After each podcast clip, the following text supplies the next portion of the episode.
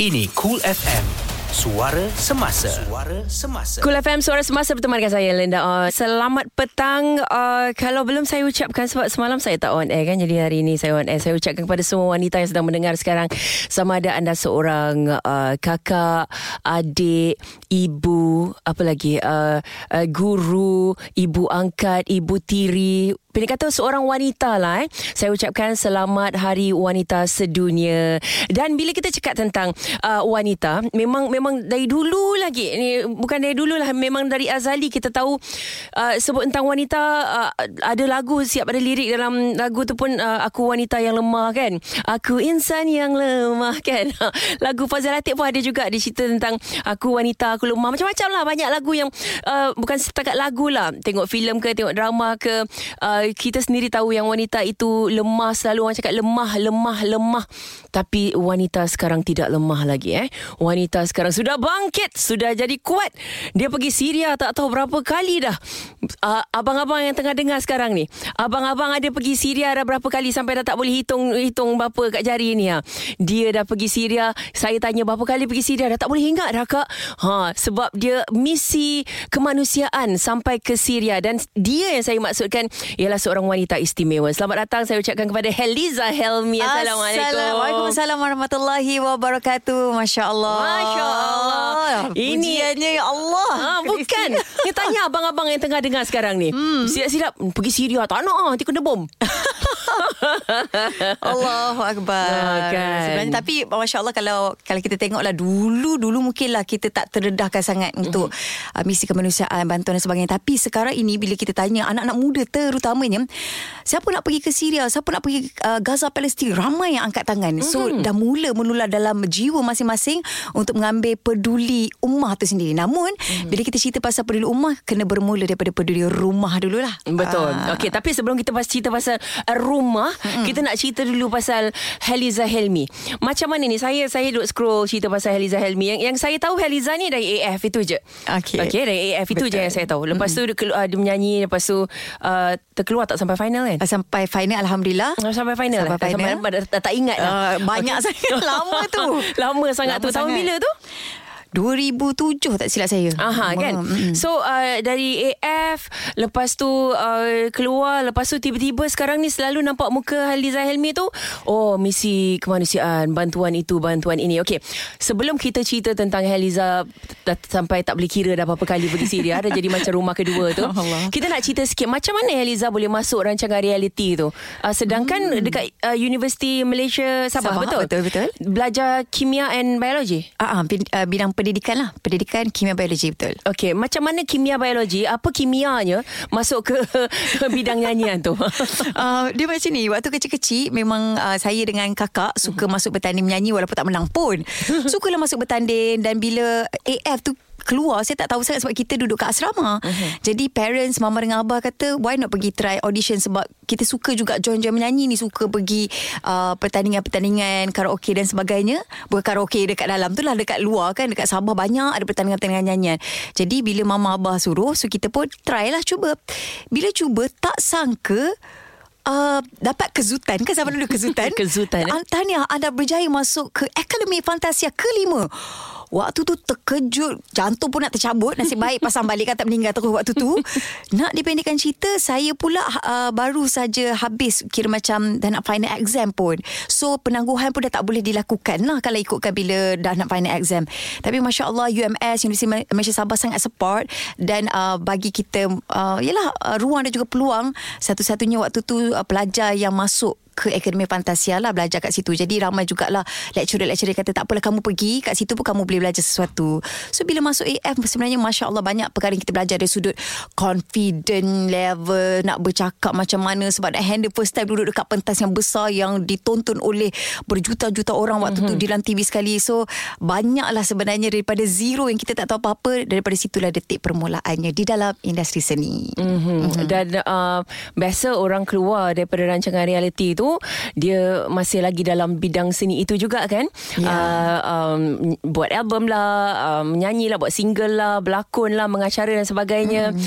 Heliza kita tahu juga ada show-show Heliza kat TV apa semua. Hmm. Tapi uh, kita tunggu juga kalau ada lagu lagu dari tahun ke tahun kalau ada lagu baru lagu baru lagu baru. Tapi uh, tak nampak sangat lah Heliza tang nyanyi-nyanyi tu ma- mana lagu mana tu semua. uh, kalau sebut pasal lagu tahun lepas kita ada buat satu lagu mm-hmm. nama dia ACDT adik saya buat Hazwan Helmi kalau uh, orang tahu saya dengan uh, Hazwan Helmi adik bergabung dan dinamakan The Helmis. Sebab kita masuk satu rancangan uh, Gemar Gegar Berganza dan dari situlah nama gabungan The Helmis. So adik saya buat ayat cinta dari Tuhan. Uh, ada dekat YouTube channel kalau nak tengok uh, kita ada shoot dekat Mekah dan juga Madinah. Cuma tahun ini kita tak keluarkan lagi lagu. Baru je berbincang beberapa minggu lepas kita kena keluarkan satu lagu mm-hmm. yang pernah saya reka cipta maybe tujuh tahun lepas kot. So kita rasa macam nak realisasikan lagu itu uh, doa-doakan tahun ini dapat dikeluarkanlah lagu tu. Maybe mungkin kita tak banyak sangat keluar dalam TV untuk Yeah. menyanyi kot. Aha. Sebab kalau dalam jemputan, jemputan alhamdulillah uh, jemputan menyanyi pun ada cuma kita biasanya akan combine menyanyi dengan motivasi sekali Oh. ataupun kalau dari sudut forum menjadi ahli panel so dalam um, kira macam memberi buat talk tu kita ada selit-selit juga nyanyian dan sebagainya lah. So kita buat gabungan musical motivation lebih kurang macam tu lah sebenarnya. Okey okey. Mungkin kita satu hari nanti tunggu Heliza keluar lagu mana tahu kan dengan Caprice ke kan. Oh. Tapi saya selalu tengok kalau uh, yang scroll-scroll Facebook tu you dengan seorang kawan you suka buat beatbox tu. Ah itu adik saya. Oh, i- that's your adik. Itu Hazard. punya adik. Dia Helmis tu. Ah. Itulah adik saya dia belajar kat UAE. Patutnya petang ni dia nak join juga tapi Ah. tak dapat. Tidak Dia ada boleh kelas. Buat beatbox? Kalau tak boleh lah boleh kita bergabung. Kan? Itulah adik saya. Kita orang punya beza umur 11 tahun. So daripada Eh, ni kejap. Adik betul? Adik betul Bongsu Adik bongsu Memang orang kata macam kawan Ah, saya ingatkan Jadi kawan. saya banggalah Sebab ya Dia tak suka dengan benda ni Tapi kita sebagai kakak Sangat berbangga Menunjukkan akak muka muda kan? Amin Ya Allah Ke Sampai macam Kak adik Linda muka tua mana satu? Ah, Dia dia cool Dia cool Macam cool FM Ah. Aduh, hai. Jadi maknanya uh, tidak berhenti perjalanan seninya lah. Masih lagi InsyaAllah, menghasilkan lagu dan sebagainya. Eh. InsyaAllah, Kalau insyaAllah. bidang-bidang lain tu, Heliza sebelumnya ada mengacara kan? Oh mengacara ada Tapi uh, Dekat sini juga Mhm. Kira macam untuk TV3 TV9 SIS kan uh, Tapi uh, Rancangan musim tu dah habis Baru je habis tahun lepas tak silap Mhm. Okey. So insyaAllah Kalau ada rezeki Mengacara lagi Memang sangat berminat uh, Cuma Untuk channel-channel TV lain uh, Pun mengacara juga Cuma tak keluar lagi dalam TV Oh, okey, Ah. okey. Jadi bila keluar daripada rancangan realiti tu setelah diajar macam-macam sudut supaya tidak tidak lagi ada rasa macam malu-malu segan-segan dan sebagainya, Mhm. mm-hmm. uh, ke mana hala tuju dalam seni sebenarnya? Yang mana satu yang Heliza memang nak sebenarnya? Okey, kalau ikutkan minat memang menyanyi lah. Berlakon, uh, Alhamdulillah adalah juga tawaran. Cumanya uh, berlakon, uh, komitmen dia memang sangat tinggi. Dan saya sangat respect orang yang berlakon. Betul. Atau pelakon. Saya pernah lah berlakon uh, filem Sugar Cinta. Mm-mm. Masya Allah, kesabaran Kan? yang memang sangat tinggi. Saya Tahu. kata, hebatnya pun sudah kena hafal skrip. Memang hebat, memang hebat. Betul-betul uh-uh. hebat lah. Kalau kita menyanyi, kita sampai dekat satu program. Lepas tu kita menyanyi, uh, tunggu beberapa jam. Lepas tu kita dah settle kerja kita kan. Tidak seperti berlakon. Tetapi kadang-kadang memang kita akan rasa rindu Ya. untuk berlakon tu sendirilah. Jadi kalau ada rezeki, uh, mana tahu boleh bergabung dengan adik saya sendiri, buat satu filem adik-beradik ke dan sebagainya ke ataupun drama ke telemovie ke adik-beradik. Betul. Uh, memang sangat nak lah sebenarnya. Macam adik saya sendiri pun, dia pun terlibat dalam pengacaraan juga. Uh, Hmm. Pernah mengacara juga dekat TV3 tak silap saya. Jadi walaupun sibuk dengan ke, pergi ke Syria dan sebagainya tu, uh, dunia seni, seni tidak mau ditinggalkan masih tetap InsyaAllah. dalam hati eh. Masya Allah, insyaAllah. Okey, mm, sekejap lagi kita nak tanya pada Heliza Helmi macam mana dari uh, program reality boleh sampai ke Syria? Ha. Oh, okey. Okey kan sekejap ah. lagi boleh eh? Boleh, boleh. Teruskan bersama saya Linda On dan Heliza Helmi di Cool FM. Suara Semasa Cool FM Cool FM Suara Semasa bersama dengan saya Linda On. Selamat petang wanita sekarang boleh buat macam-macam uh, benda yang biasa kita fikir hanya kaum lelaki je yang boleh buat suatu ketika dahulu tapi sekarang wanita jauh terbangnya sendiri pergi ke Syria sana. Heliza Helmi bersama dengan saya. Ya, saya. Sempena Hari Wanita Sedunia semalam. Okey Heliza, uh, tadi dah cerita macam mana eh uh, dari tengah belajar kat uh, Sabah sana kat universiti kat Sabah sana uh, masuk AF. Betul. Lepas tu um, uh, masih lagi jiwa tu masih seni lagi. InsyaAllah, Masih nak, insyaAllah. lagi nak menghasilkan lagu dan sebagainya insyaAllah. Amin. Okey, um, dan uh, sambil kita bercakap ni kalau anda sedang menghadap laptop ke ada pe- tengah pegang phone sekarang ke, uh, anda boleh pergi tengok YouTube uh, The Helmis eh. Betul. The T H E jarak Helmis. H E L M I S. Saya tengok Uh, sekejap je Saya tengok seminit Dua minit Saya dah tak boleh Sebab Anak anak kecil itu Bayar anak saya Ya Allah Nak cakap nangis kan ah, Macam mana ah, Tak boleh pergi Syria Dia sembahyang menangis je nanti Dia bayar anak saya Dan tajuk dekat sini Korang rasa lapar Tengok video ni Budak ni kaki dia cedera uh, Liza eh, Yang pakai baju pink ni Okey, Allah, uh, dia Tuhan. suhu terlalu sejuk. Hmm. Kita orang pakai lima lapis tapi mm. dia orang tak ada tak ada pakaian yang komplit. Jadi dia letak tisu dekat tepi-tepi jari tu Hmm. untuk kono-kononnya nak tahan sejuk. Cerita waktu ni sangat menyedihkan. Waktu tu daripada dia orang ni, dia orang kena beratur daripada pagi sampai tengah hari untuk mendapatkan makanan. Makanannya hanyalah berupa nasi dan juga sup-sup yang cair sahaja. So beratur ramai-ramai si ayah, ibu dan juga anak-anak kecil yang mereka berjalan ada jaraknya 3 km daripada kemah mereka sendiri. So apa yang berlaku pada situasi ini, kami pun uh, konon-kononnya nak hantar mereka balik ke rumah ataupun balik ke kemah mereka. Sedang mereka membawa makanan itu, tiba-tiba mereka terjatuh. Hmm. So nasi itu telah pun jatuh di atas tanah. Dan saya dengan adik saya terkejut dan tak tahu nak buat apa, nak kutip balik ke nak buat macam mana sebab dah, nasi itu dah betul-betul bercampur dengan tanah. Saya tengok dekat lori, lori dah habis dah tutup dah. Tak ada makanan lagi untuk boleh distribute waktu tu. So apa yang berlaku, anak kecil yang umur 5 tahun, 4 tahun ni terus duduk, dia ambil nasi tu dengan tanah tu sendiri dan dimasukkan balik dalam bekas untuk dibawa pulang dan mungkin mak dia dan ayahnya tak mampu nak berjalan sebab ramai di kalangan kat sana kan kena bom serangan dan sebagainya tak ada kaki dan sebagainya. Mereka bawa balik makanan yang telah pun bercampur dengan nasi. Dan mereka masih lagi bercakap alhamdulillah hasbunallah wa ni'mal wakil. Cukuplah Allah bagi kami. Jadi waktu tu memang kalau kalau tengok video full tu memang boleh menitiskan air mata lah sebab macam kita sendiri pun makanan pun tak habis dan sebagainya. Itu pun kita boleh komplain tak sedap. Tapi mereka makan nasi berserta dengan tanah. Begitu menghargai makanan eh. Betul. ya saya saya tak boleh tengok. Saya nak sambung video ni saya saya pause separuh, separuh jalan saya tak boleh sebab um, tak tahulah macam mana nak cakap sedih sangat dengan keadaan mereka di sana.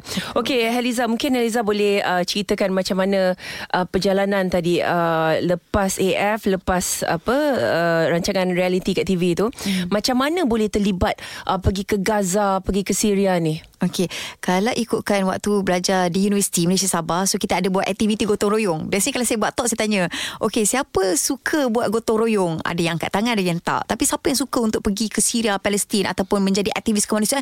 Ramai yang angkat. Jadi mm-hmm. sebenarnya kita faham itu semuanya kerja-kerja yang yang yang bagus. Gotong royong pun adalah kemanusiaan juga. Okay. Jadi apa dalam universiti kita buat, kita pergi ke satu sekolah, kita bersihkan sekolah, kita ambil telekong, kita bersihkan surau dan sebagainya. Di situ Allah cetuskan satu kebahagiaan yang waktu tu saya rasa macam eh tak boleh beli dengan wang ringgit ni. Mm-hmm. Kenapa rasa happy bila kita tengok nenek-nenek dekat sana kita bagi bantuan so diorang happy. Itu pun dekat Sabah.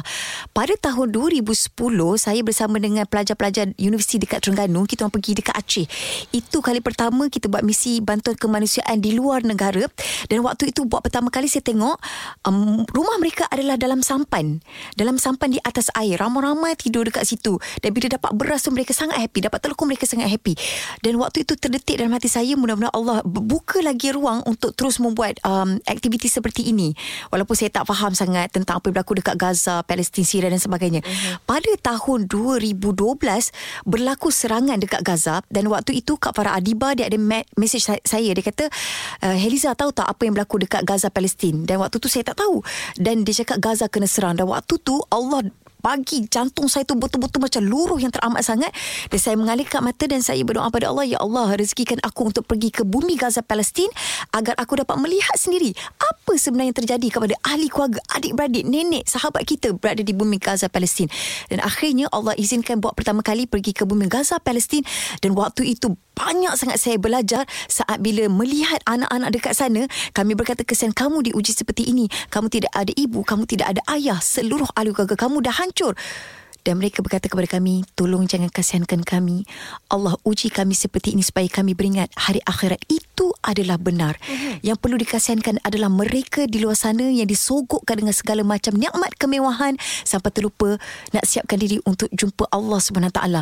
Makna kata mereka riman kita memang hidup di dunia adalah hidup penuh dengan ujian macam mana kita nak melaluinya dengan penuh sabar dan sebagainya. Mm-hmm. Jadi anak kecil kat sana telah memberi banyak sangat tarbiyah dan menyebabkan saya kata ya Allah inilah yang dikatakan oleh Nabi Muhammad SAW khairun nas anfa'hum linnas. Sebaik-baik manusia adalah orang yang memberi manfaat kepada orang lain. Contoh macam Kak Linda. Mm-hmm. Kak Linda uh, uh, bahagian DJ. So manfaatnya adalah untuk menyampaikan informasi-informasi. Jadi mungkin Allah pinjamkan untuk kami berada dalam industri seni supaya mungkin sikit-sikit orang kenal ini sebenarnya tujuannya untuk membantu mereka di luar sana yang sangat memerlukan bantuan yang teramat sangat. Mm-hmm. Jadi itu cerita dekat Gaza dan masya-Allah kalau nak ceritakan pasal kemanusiaan ini terlalu terlalu banyak tetapi antara yang saya boleh share lah bagaimana kekuatan mereka ketika kami belajar dekat Gaza itu sendiri.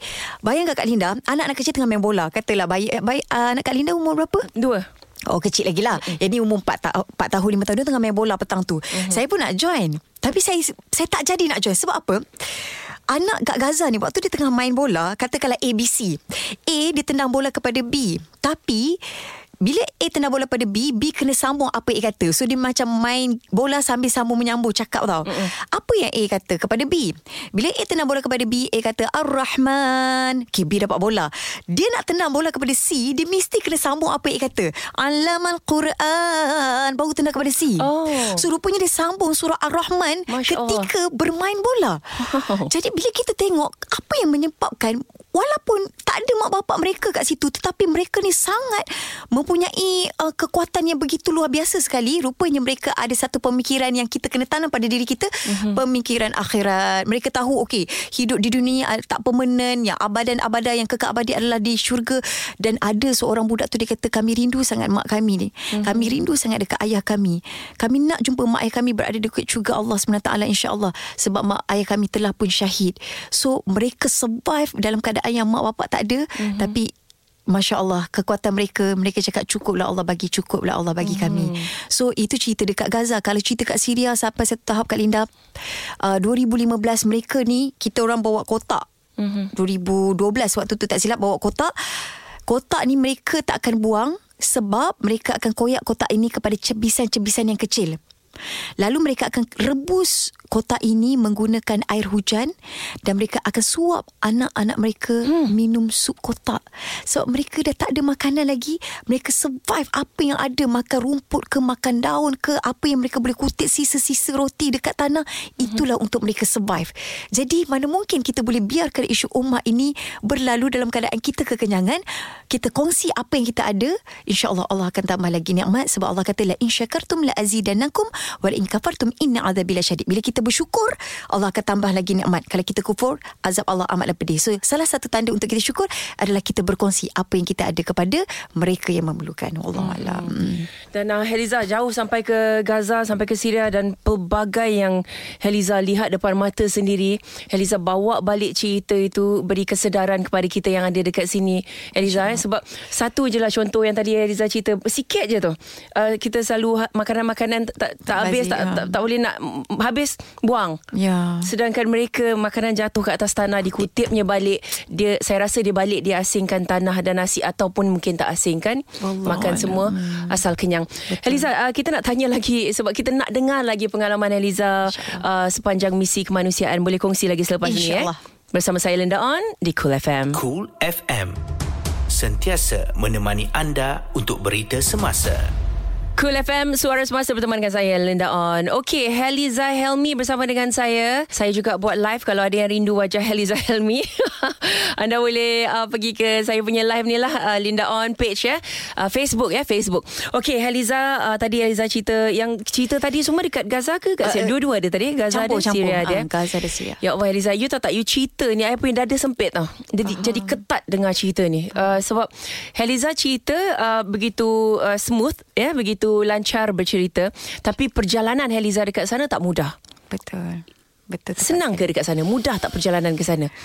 Uh, cerita sikit uh, Sampai ke airport Nak pergi ke sana Naik apa Naik apa Orang nak tahu ni Macam mana Bukan senang Uh, dia setiap mission dia memang berbeza-beza pengalaman dia dan uh, kalau orang tanya bila nak pergi lagi? Kadang rasa rasa macam hmm, Syria macam ada rumah kedua kan Jumpa kat airport Eh tak pergi Syria ke? Macam tak balik kampung ke? Orang jumpa macam tu. So kita bersyukur Sebab orang dah start notice Dan saya Antara yang bersyukur adalah Contoh Kak Lida Ni memang rare. Okey. Bayangkan kan uh, Kat airport Tiba-tiba orang jumpa Orang terus bagi. Contoh dia ada gelang Dia bagi gelang. Mhm. Kalau dia ada cincin Dia bagi cincin. Ada yang macam Dekat toilet pun boleh lah Jumpa eh kat toilet uh, uh, Saya nak bagi derma. So itu antara benda yang Kita rasa bersyukur Sebab prihatin rakyat Malaysia ni Di mana-mana. Ya. So kalau nak ikutkan pengalaman uh, Kadang-kadang 24 jam Kita Mhm. mendapat panggilan Untuk pergi ke bumi Syria. So bayangkan waktu tu malam kita ada program Lepas habis program Terus berlari. Sebab tu kerja kita berlari dekat airport. Mhm. Berlari dan sampai dekat airport Tugasan kita Biasanya kita akan meeting uh, Beberapa hari sebelum Apa tugasan yang perlu dilakukan. So kita akan bermula Travelog ataupun perjalanan Dan kita akan edit sendiri. Maknanya Kita akan record sendiri Edit sendiri Masuk voice over sendiri Bagaimana style Yang kita nak paparkan dekat uh, Media sosial. Dan bila sampai dekat sana Belum tentu dapat Masuk dengan mudah Walaupun kita dah minta Permission dan sebagainya. Antara perkara yang memang um, yang saya rasa saya tak boleh lupa lah sepanjang hidup saya insyaAllah pada tahun 2015 uh-huh. waktu itu kita bercadang untuk pergi ke bandar Aleppo. Untuk pengetahuan semua mungkin ramai dah tahu suatu ketika dahulu Aleppo adalah tempat yang mendapat serangan yang bertubi-tubi. Kadang-kadang beratus-ratus biji bom waktu tu. Jadi bila kita nak bagi bantuan dekat sana memang mungkin agak mencabar lah. Saat kita nak memasuki ke pinggir Aleppo keadaan terlalu bahaya, hmm. maka kita tukar ke kawasan lain yang dinamakan Kafazerta. So bila masuk ke kawasan Kafazerta, alangkah terkejutnya kami melihat dengan mata kepala sendiri tempat itu dah jadi seperti bandar berhantu. Mm-hmm. Bukan sebab ada hantu tetapi bayangkan ramai orang stay dekat sana ramai yang dah syahid meninggal dunia dan ada yang terpaksa keluar daripada kawasan itu dan tinggal hanya beberapa buah keluarga sahaja tinggal dekat sana. Bila kami bertanya kepada mereka kenapa kamu masih tinggal kat sini, kamu tak takut mati ke? Pergilah selamatkan diri kamu. Ada di antara mereka mereka tak mampu nak keluar. Kerana apa? Mereka uh, kena serangan, ada yang memang tak mampu nak berjalan, uh-huh. ada yang terlampau miskin yang memang tak mampu nak keluar daripada kawasan itu dan akhirnya mereka cakap Allah is waiting for us. Mm. Allah tengah tunggu kita ni. Kenapa kita nak takut mati? Kat situ kita dapat tarbiyah terus. Dah re- Reda Reda sungguh mereka ni Masya Allah So kita macam Allah is waiting for us Allah nak bagi kita ni 99 rahmat dekat syurga Kenapa kita nak takut mati So kat situ kita kata Mereka betul-betul mempunyai Pemikiran yang cukup jelas Tentang akhirat itu sendirilah So apa yang berlaku adalah Saat berada dekat sana Tiba-tiba Kami mendapat uh, Arahan daripada walkie-talkie uh-huh. Serangan nak berlaku dekat sana Itu dah jadi macam betul-betul action movie yeah. Bayangkan Kak Linda Kita ada juga para pendengar Kami terpaksa berlari Dengan sangat laju Dan masuk ke dalam van mm-hmm. dan saat itu van terpaksa dibawa secara zigzag Mm-hmm. Dia tak bawa straight Tapi dia bawa secara zigzag Kenapa? Rupanya uh, Waktu itu ada dua serangan Satu daripada udara Satu lagi daripada darat dengan sniper. Uh-huh. So dua serangan nak berlaku. Jadi bila dilakukan dengan zigzag, mudah-mudahan tempat itu ataupun tembakan itu tersasar, tak kena van kami. Uh-huh. Apa yang berlaku saat bila kita dah buat zigzag, driver tu tiba-tiba dia break dan dipark tepi pokok dan kami diminta untuk keluar daripada van itu uh-huh. dan diminta untuk bersembunyi. Uh-huh. Saat kami keluar daripada van, kami tengok kat mana nak sembunyi. Sebab tempat itu di nampak seperti padang jarak padang terkukur. Uh-huh. Tak ada tempat sembunyi. Lalu mereka suruh kami berjalan dan kami terus berjalan dan berjalan dan berjalan. Akhirnya kami berhenti di satu kawasan yang memang lebar dan juga dalam. Uh-huh. Mereka kata kita akan bersembunyi dekat sini. Buat pertama kali dalam hidup, uh-huh. Kak Linda, kita masih hidup tetapi tempat persembunyian kami adalah liang lahat. Hmm. Ha, tak pernah-pernah kita masuk duduk liang lahat tapi itulah tempat persembunyian kami saat itu untuk mengelak daripada terkena serangan. So dipendekkan cerita, so bila kita nampak insya-Allah nampak macam agak selamat, akhirnya kami keluar daripada liang lahat itu dan kami terus berlari masuk ke dalam van dan keluar daripada kawasan itu dan beberapa minit kemudian tempat yang kami lalu itu Bom. telah pun kena bom. Ah, Astaghfirullahaladzim Takutnya dengar So that is reality pada tahun 2015 dan uh, alhamdulillah ramai yang cakap kan kenapa terus nak buat kerja-kerja ni ya, tak takut mati dan Ada sebagainya saya, kan. saya nak tanya tadi.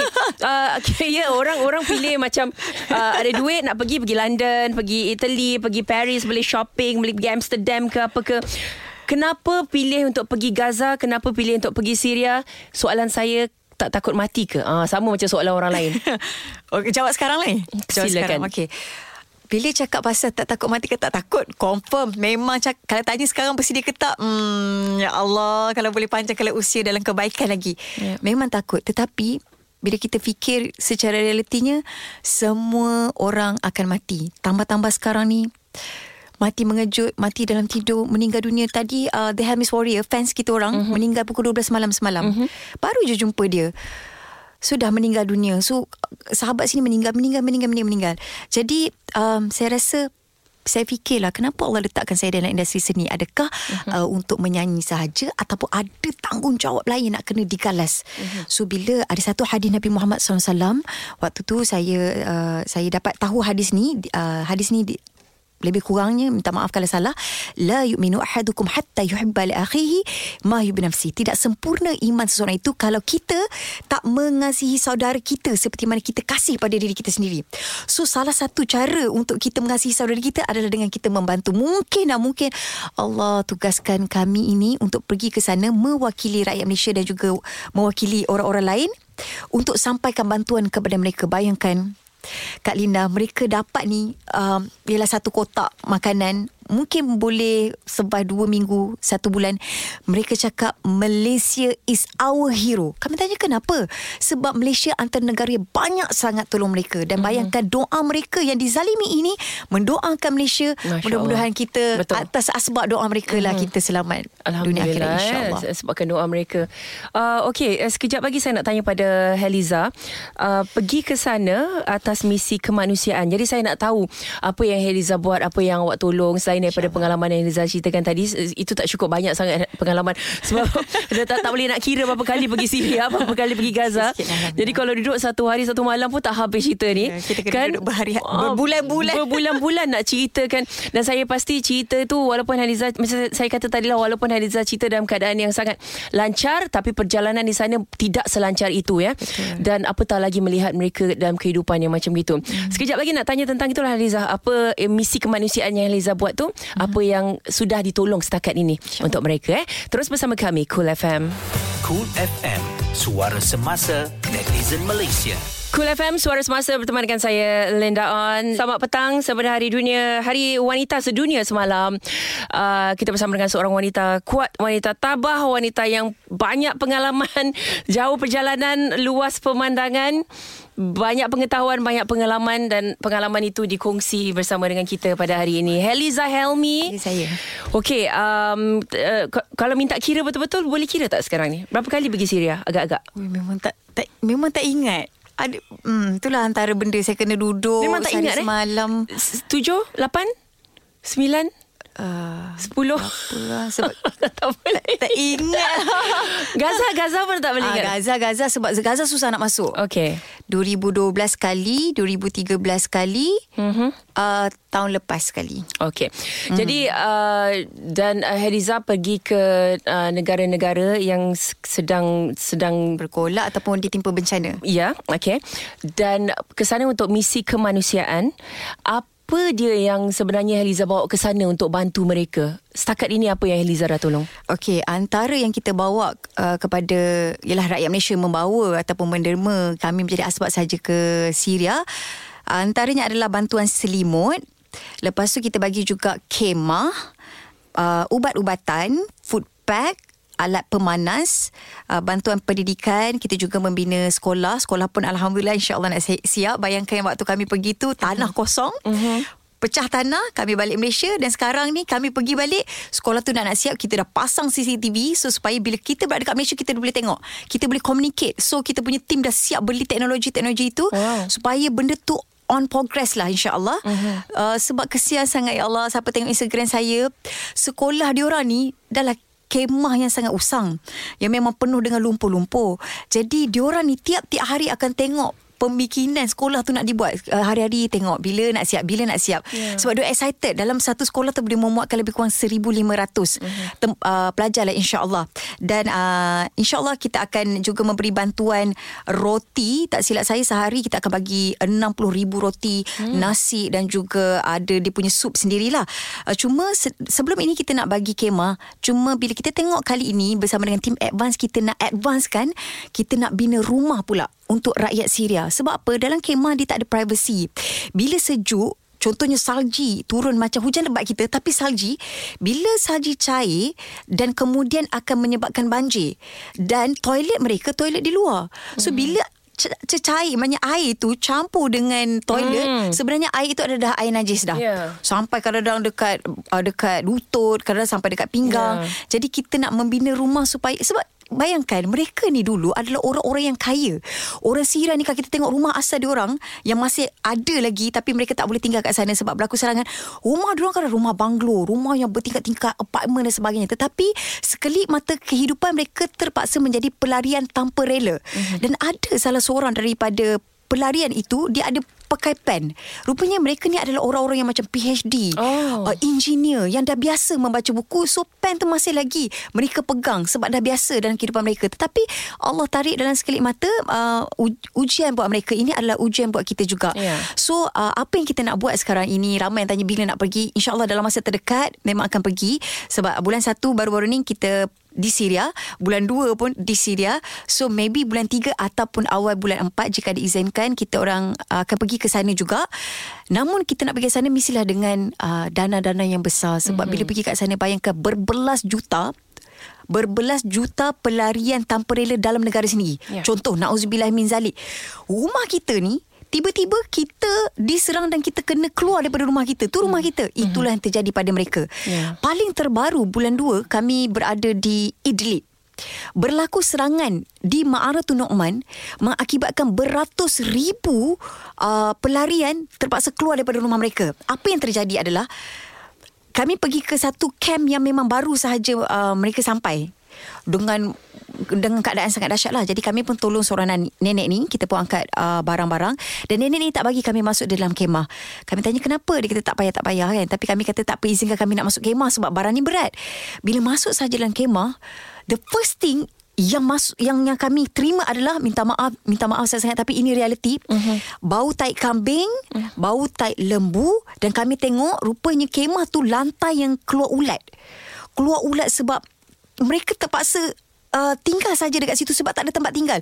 Di gunung manalah di bukit di kadang-kadang di di jalan raya tak ada kemah lagi dengan sejuk yang melampau negatif dua jadi keadaan dekat sana menyebabkan kami menitiskan air mata.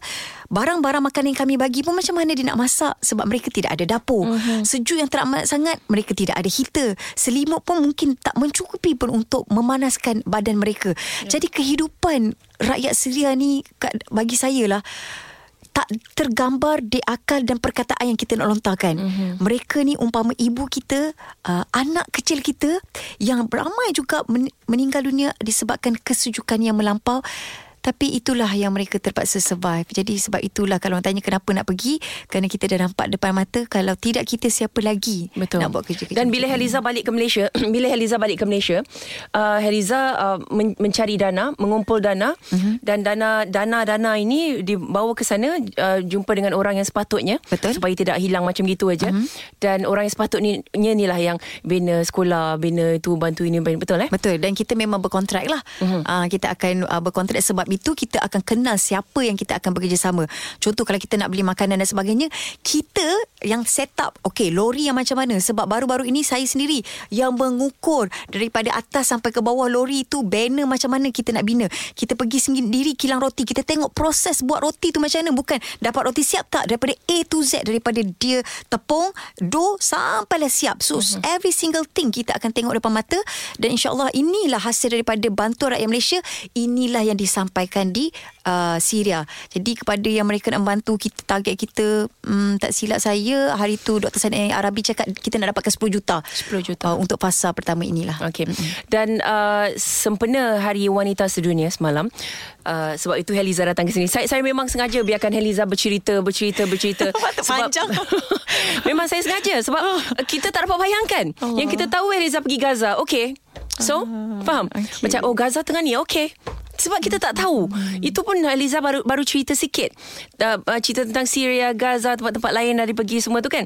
Sekejap lagi saya nak tanya pada Heliza, sempena Hari Hari Wanita Sedunia ni, sejauh mana yang Heliza nampak diri Heliza sebagai seorang wanita kesusahan, kepayahan Uh, sebagai seorang wanita pergi sejauh itu misi kemanusiaan dan ada tak rasa uh, terhalang mungkin yang ini lelaki boleh buat ni tak boleh buat kot Ah. ada tak yang macam gitu sekejap lagi boleh cerita eh Okay, boleh insyaAllah. Bersama saya Linda On Heliza Helmi Cool FM Info semasa dalam dan luar negara. Ini Cool FM. Cool FM Suara Semasa bertemankan saya Linda On. Selamat petang sedang memandu. Pandu berhati-hati ya Terus dengar Cool Untuk laporan trafik terkini. Dan bersama saya tetamu undangan saya uh, Sempena Hari Wanita Sedunia semalam. Hari ini uh, kita kita sebelum kita dah, dah fikir eh, Heliza Kita fikir Siapa dia seorang wanita Yang boleh buat kerja Yang bukan semua wanita boleh buat. Ya uh, Dan bukan semua lelaki boleh buat. Ha, Termasuk kaum lelaki juga. Jadi Heliza dah cerita tadi Pergi ke Syria Pergi ke Gaza uh, Untuk misi kemanusiaan. Saya nak tanya Heliza Apa keterbatasan seorang wanita Dalam melakukan Perjalanan uh, Sepanjang misi kemanusiaan ni Okey. Kalau nak cakap pasal kekuatan wanita, saya lebih kagum dengan ibu-ibu, isteri yang saya pernah lah pinjam anak kawan saya sehari lah ya, umur dia 2 tahun. Sehari je terus terang jaga. Weh, it's not easy eh nak jaga seorang ibu nak jaga seorang anak. Jadi saya rasa lebih senang saya pergi ke sini.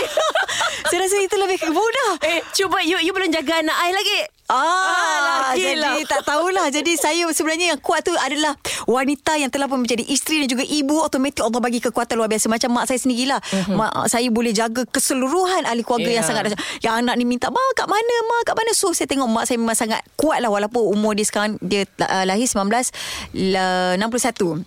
Jadi keterbatasan itu saya uh, lihat uh, alhamdulillah sama-sama sebenarnya menggembling tenaga kerana kalau macam kat sana angkat kotak kita orang pun macam saya lah saya tak tahu orang lain macam saya, saya memang suka buat kerja-kerja yang macam orang lelaki buat sikit mm. uh, jadi kalau macam kerja-kerja menjahit kerja-kerja macam keperempuanan tu uh, saya kena belajar kena struggle, struggle lebih Tak lah apa nanti cari pasangan yang boleh buat tu Ya saya harap begitulah ya, Saya harap kepada bakal-bakal mak mentua Yang saya tak tahu siapa Harap terimalah saya Eh, Tak tak Sebagai misi. Bakal mak mentua awak Bukan kat sini Kat sana ke Allahu Akbar. Ah. Lepas tu ni akan nikah syahid terus. Oh, Masya Allah. uh, jadi kat sana uh, bila ada wanita dekat sana yang mungkin lelaki tak terfikir apa. Mereka kadang tak fikir untuk bawa makanan-makanan untuk perut kita semua kalau dalam keadaan terdesak. Uh-huh. Mereka biasanya akan bawa mm, diri mereka dan kita yang akan prepare satu bag luggage tu dengan makanan untuk tim. Uh-huh. Uh, benda yang kita bagi kepada rakyat Syria untuk makanan ada, tapi untuk kita punya tenaga pun kita kena ada makanan-makanan tu juga. So the preparation tu biasanya perempuan akan fikirkan, okey nanti uh, ada tak ini, ada tak so, kita dah ada okey nah makan kat sini dalam perjalanan sebab wah Terus terang lah Antara Bila buat mission ni Kadang-kadang kita makan pagi je. Tengoklah apa yang ada Contohnya roti Okey makan roti. Dan tunggulah malam nanti Bila dah habis selesai kerja Barulah kita akan menjamah balik makanan. Jadi mm-hmm. dalam perjalanan tu Kita ni kan orang Malaysia uh, Ada makanan pukul 8 Pukul 10 Pukul 12 Lalu tepi ada jual uh, pisang goreng Ah. uh, Kopok leko. Betul. Tetapi rupanya orang Arab Dekat Syria Bila dia dah makan pagi Yang tim NGO Syria Lepas tu dia tak lapar Sampai malam Baru dia makan balik. Macam Oh okay berbeza dengan kita. Kita kejap-kejap nak makan. Kita macam akan Mula dah start Tak tak, tak bertenaga. Tapi dia orang memang dah biasa makan And then malam baru makan. Jadi itu preparation dia lah. So perkara-perkara lain pula uh, Mungkin sebab dah berkali-kali Dengan tim uh, Lelaki. Jadi Alhamdulillah mereka pun boleh faham kita. Kita pun boleh faham mereka. Dan kadang-kadang Gabungan antara lelaki dengan uh, wanita Untuk pemikiran Yang uh, Mungkin dia tak nampak Sudut side ini Kita boleh bagi pandangan. Mungkin kita tak nampak Dia orang pula bagi pandangan. Itu saya kata uh, good combination. Ya. Dan uh, alhamdulillah masing-masing pun tahu jaga batas masing-masing antara lelaki dengan perempuan lah. Mm-hmm. Uh, Tak walaupun ada- pergi ke tempat perang. Tak ada ter, tersangkut cinta ke apa? Eh, Oh tak sempat Tak sempat tengok bom lagi Tolong tolong Tak sempat nak nak, nak rasa jat, Tak sempat jatuh Kita yang terjatuh ke bom dulu Ya. Sempat tengok ada bom sini sana Tak ada dah Tak ada saja saya tanya Sebab yelah kadang-kadang Wartawan pun ada tanya kan Jadi saya Betul. sampaikan Oh, awal-awal. ada- hmm, Saya sampaikan soalan dia orang pada uh, Heliza Ah, kalau ada dah bawa dah balik um, Tak tahulah kat mana Dia sangkut Aduh, ya. uh, Tapi um, uh, Untuk diri Heliza sendiri Sebagai Hmm. seorang wanita Apa yang Heliza uh, Lihat di, di masa akan datang uh, Untuk diri sendiri Untuk untuk keluarga?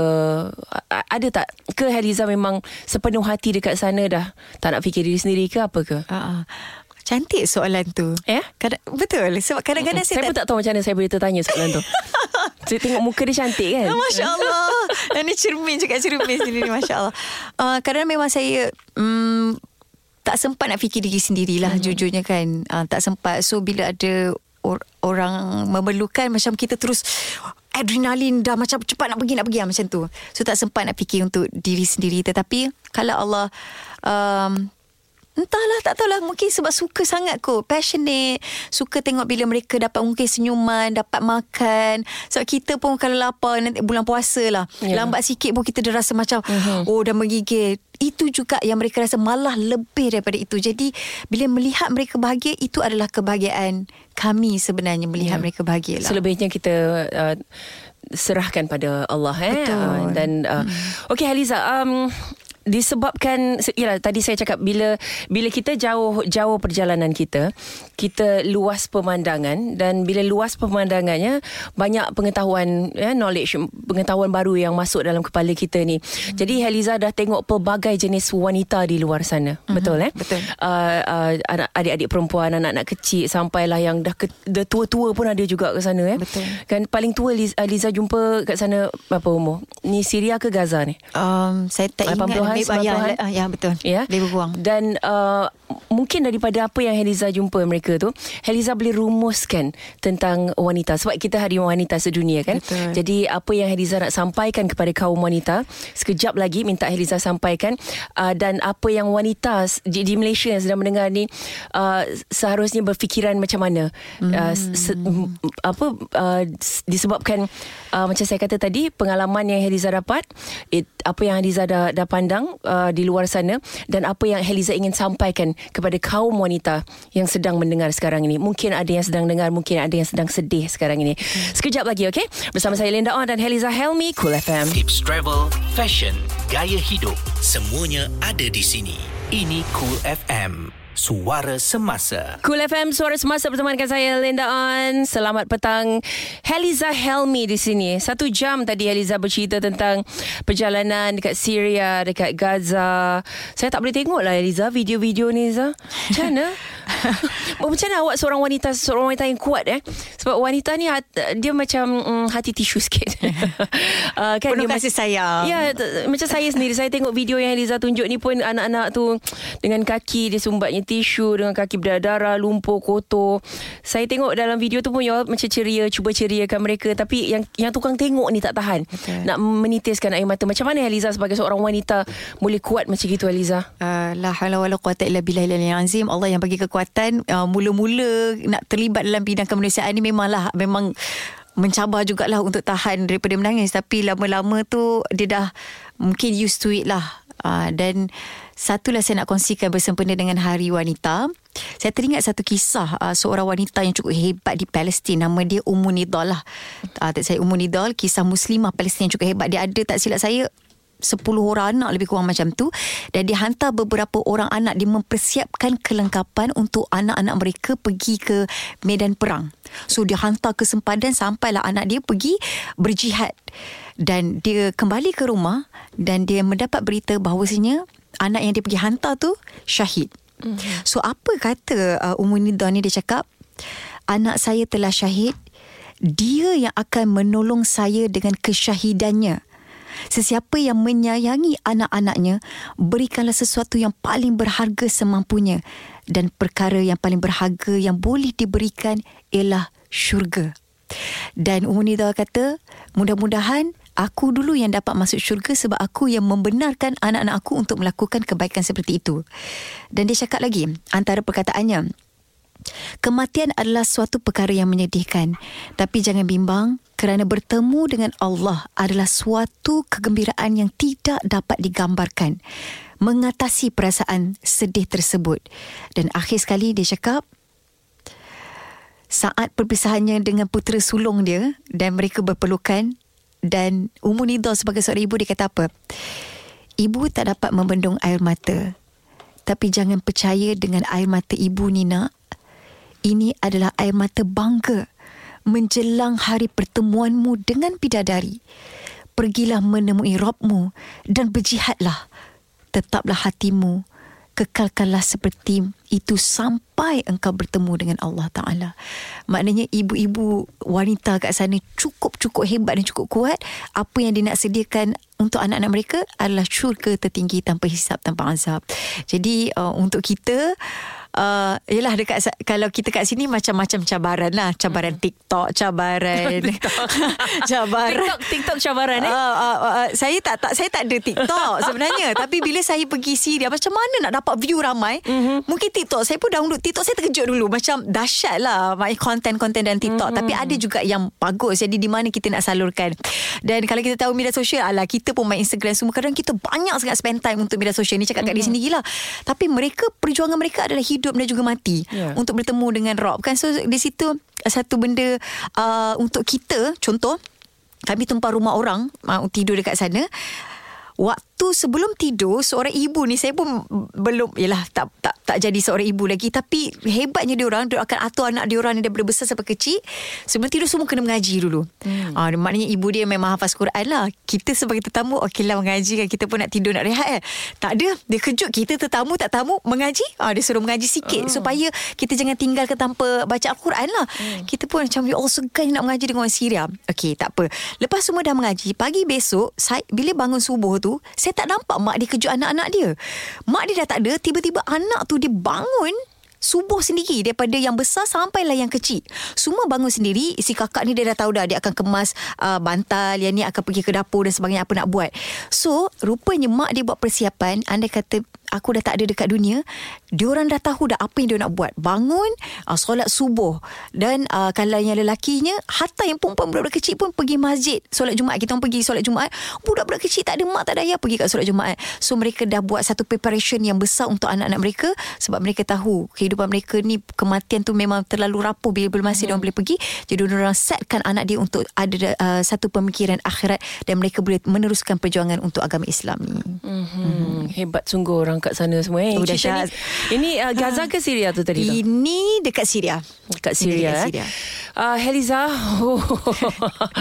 uh, saya saya kalau boleh ingin jadi wanita sekuat awak. Masya Allah, saya meminjam kekuatan hmm. wanita-wanita yang lain sebenarnya memberi support. Because you you're so tiny, you're so kecil, you're so comel, and then uh, then you boleh pergi sejauh itu dan uh, bantu mereka dan uh, ada misi-misi yang masih lagi uh, belum belum selesai, uh, masih lagi uh, dalam misi untuk membantu mereka. InsyaAllah. Jadi uh, Heliza terima kasih banyak kerana sudi banyak. kongsi perjalanan uh, sampai ke Gaza, sampai ke Syria dan lepas ni kita tak tahu mana lagi perjalanan Heliza. Kami di Cool FM doakan agar um, anda Heliza selamat pergi, selamat pulang hmm. ya dan uh, anda terus membantu mereka yang menolong uh, yang mem- memerlukan hmm. dan uh, dan anda membantu juga mereka yang tidak tahu ke mana ingin menyalurkan uh, duit mereka tu untuk mereka di di luar sana. Ya? Mungkin ada yang sedang mendengar sekarang ni bukan apa Eliza ada ramai orang kaya kat Malaysia ni. Ah, ah kadang-kadang dia tak tahu nak bagi kat siapa. Boleh saya announce ke kat sini?